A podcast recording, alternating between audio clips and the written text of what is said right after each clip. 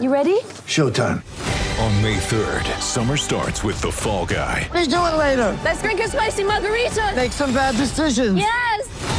Audiences are falling in love with the most entertaining film of the year. Fall guy. Fall guy. Fall guy. That's what the poster said. See Ryan Gosling and Emily Blunt in the movie critics say exists to make you happy. Trying to make it out? Nope. Because I don't either. It's not what I'm into right now. What are you into? Talking. Yeah.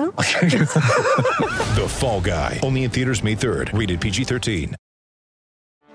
Get ready for the greatest roast of all time the Roast of Tom Brady, a Netflix live event happening May 5th. Hosted by Kevin Hart, the seven time world champion gets his cleats held to the fire by famous friends and frenemies on an unforgettable night where everything is fair game. Tune in on May 5th at 5 p.m. Pacific time for the Roast of Tom Brady, live only on Netflix. It's time for Brent, Brent, Brent.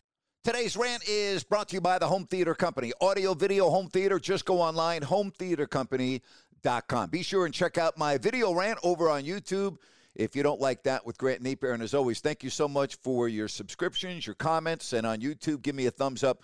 It would be greatly appreciated. All right, the Sacramento Kings have won seven of eight games, and they've got themselves right back in the thick of things in the Western Conference playoff race.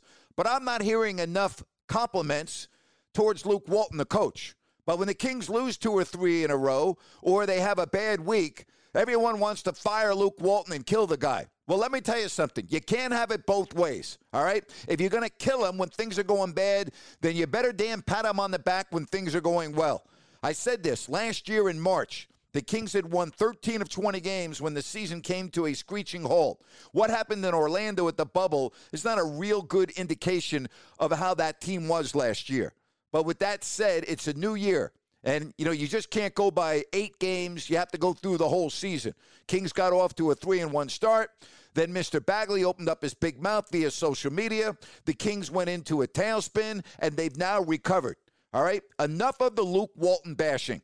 All right? Enough of the Luke Walton bashing. And if you're one of the detractors out there, if you're one of those that want to get rid of him, shame on you. And I've been saying this for a long time. Now's the time to compliment the guy. All right? Not that Luke Walton cares, but the guy's doing a hell of a job. Completely turned around this team. Again, they won seven of eight going into last night's game against Philadelphia. And enough of the nonsense about Luke Walton doesn't know what he's doing and he can't coach and blah, blah, blah. I've been saying this for years and years and years. The problems that the Kings have had is not coaching. All right? And any problems that the Kings have had this year certainly not Luke Walton. All right? So enough of the nonsense. Pat the guy in the back. He's doing a hell of a job. All right? And you can't have it both ways. If you're going to rip him and be negative when the team's playing poorly, then pat him on the back and compliment him for doing a hell of a job when things are going well.